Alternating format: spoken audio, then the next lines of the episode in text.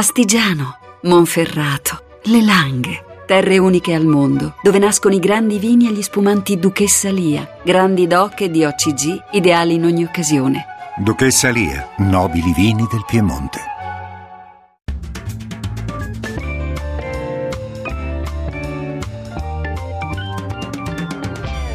Il campionato?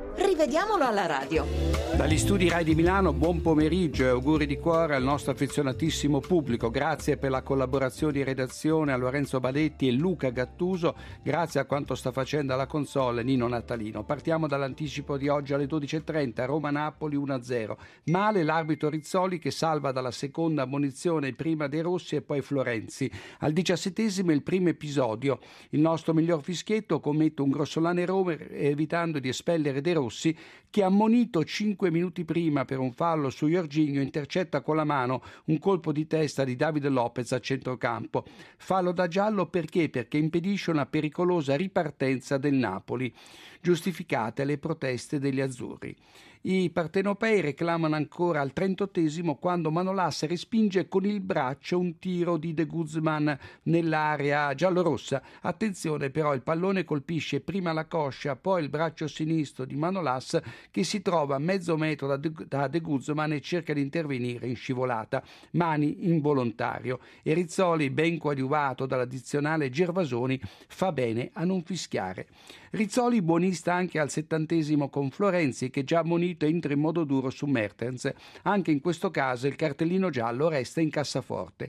Al 72esimo ancora proteste del Napoli. L'assistente di Coletti, dopo aver giustamente fermato in fuorigioco Higuain e Caiecon, sbaglia a, segnalare il fuorigioco di Higuain venutosi a trovare a tu per tu con De Santis. L'argentino pensate, era di mezzo metro in posizione regolare. Molti dubbi anche a due minuti dal novantesimo con Nainggolan lanciata a rete e fermato da Nicoletti, l'altro assistente. Il giallo-rosso appare in linea con Gulam. E andiamo a Bergamo dove il Torino ha vinto per 2 a 1. La squadra granata, siamo sul punteggio di 0 a 0, reclama un rigore al quattordicesimo quando Bellini intercetta con il braccio sinistro una sponda di Maxi Lopez. Tocco involontario, non è fallo, bravo l'arbitro guida a lasciar giocare. Invece il fischietto di Torre Annunziata sbaglia al 41esimo e qui siamo sul 2-0 per il Torino, negando un clamoroso rigore all'Atalanta. Evidente il calcio rifilato da Moretti a Piniglia in piena area granata. Incredibile. Nel secondo minuto di recupero le due squadre restano in 10 per l'espulsione di Bascia e Piniglia, reciproche scorrettezze per usare un eufemismo. E andiamo a Cagliari, dove la Lazio ha accolto la settima vittoria consecutiva sulla squadra sarda. Al ventinovesimo Parolo, già ammonito per un'entrata da dietro su Impoku, spinge Farias a centrocampo, lo colpisce con la gamba e rischia con il secondo giallo anche l'espulsione. Rocchi lo grazia. Al 42esimo Marchetti si supera per intercettare proprio sulla linea di porto una punizione magistrale di Empoku. Non è gol. A provocarlo un fallo di Maurizio, già ammonito per un fallo su Sau, che sfiora il pallone dopo aver colpito la gamba del solito Sau con un fallo da dietro. Rocchi, forse in edizione pasquale, salva anche lui dal secondo giallo. Al quarto della ripresa il Cagliari pareggia con un tiro di Sau deviato con la gamba destra da Maurizio nella sua rete. Maurizio, con il piede più arretrato, tiene in gioco Sao al momento del, in cui parte l'azione. Al sessantesimo arriva il nuovo vantaggio della Lazio sul rigore calciato da Biglia, evidente lo sgambetto di Crisetige su Keita che l'aveva anticipato di giustezza.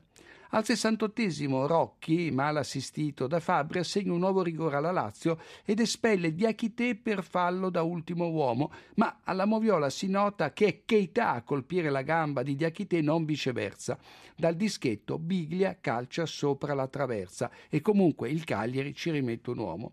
Poi altri due episodi importanti. Ekdal finisce a terra nell'area biancoceleste, ma senza subire fallo da Cataldi e non c'è neanche contatto tra i due e che infine Lazio vicinissima di nuovo al gol con Keita, ma Balzano in modo prodigioso rinvia il pallone prima che superi di, di, del tutto la linea di porta. Ed eccoci a Genoa Udinese 1-1 il risultato, due episodi. Al 55esimo Ertù anticipa in scivolata Falche nell'area friulana, intervento pulito.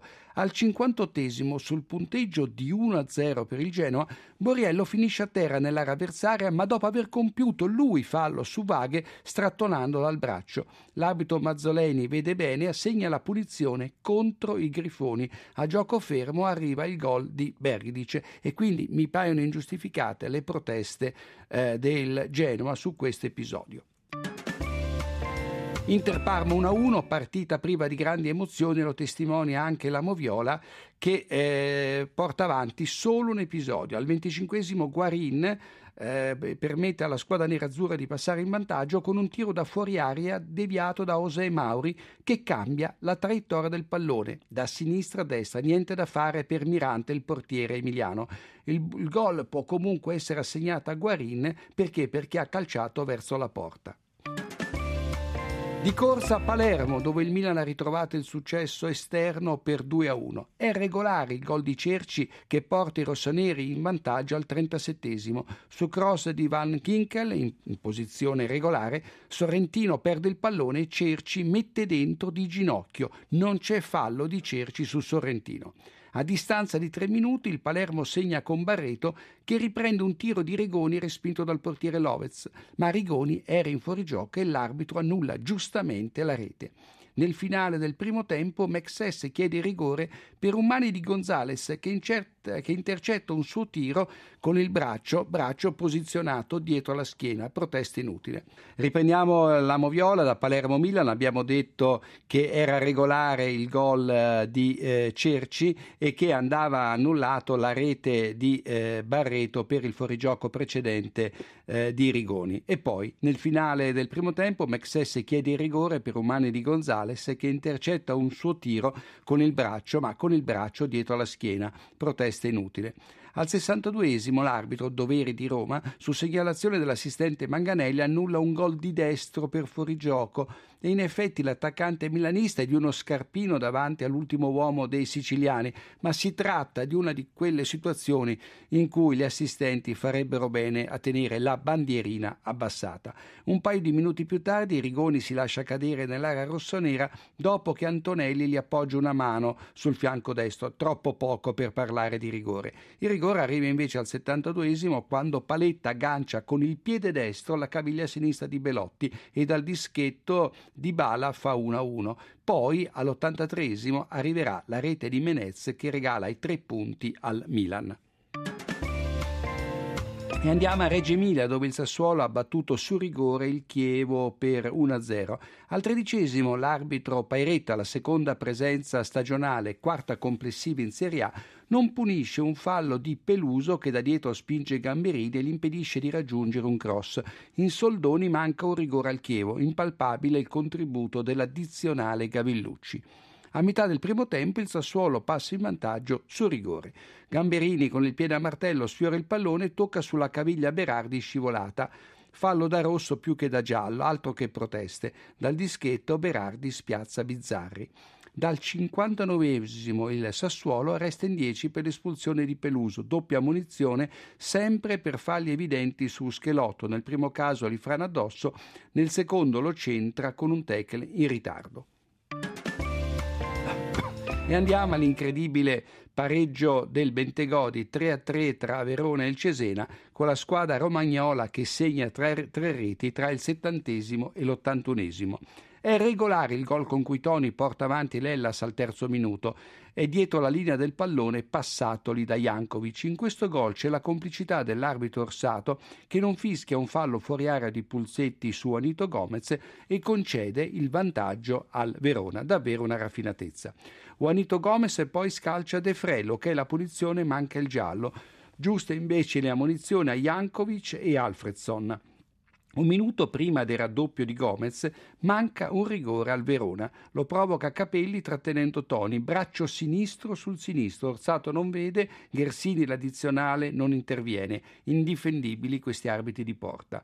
Nel finale del primo tempo Jankovic segna su assist di Toni, ma l'arbitro annulla giustamente la rete del Verona perché Toni aveva colpito il pallone dopo aver commesso fallo su Lucchini.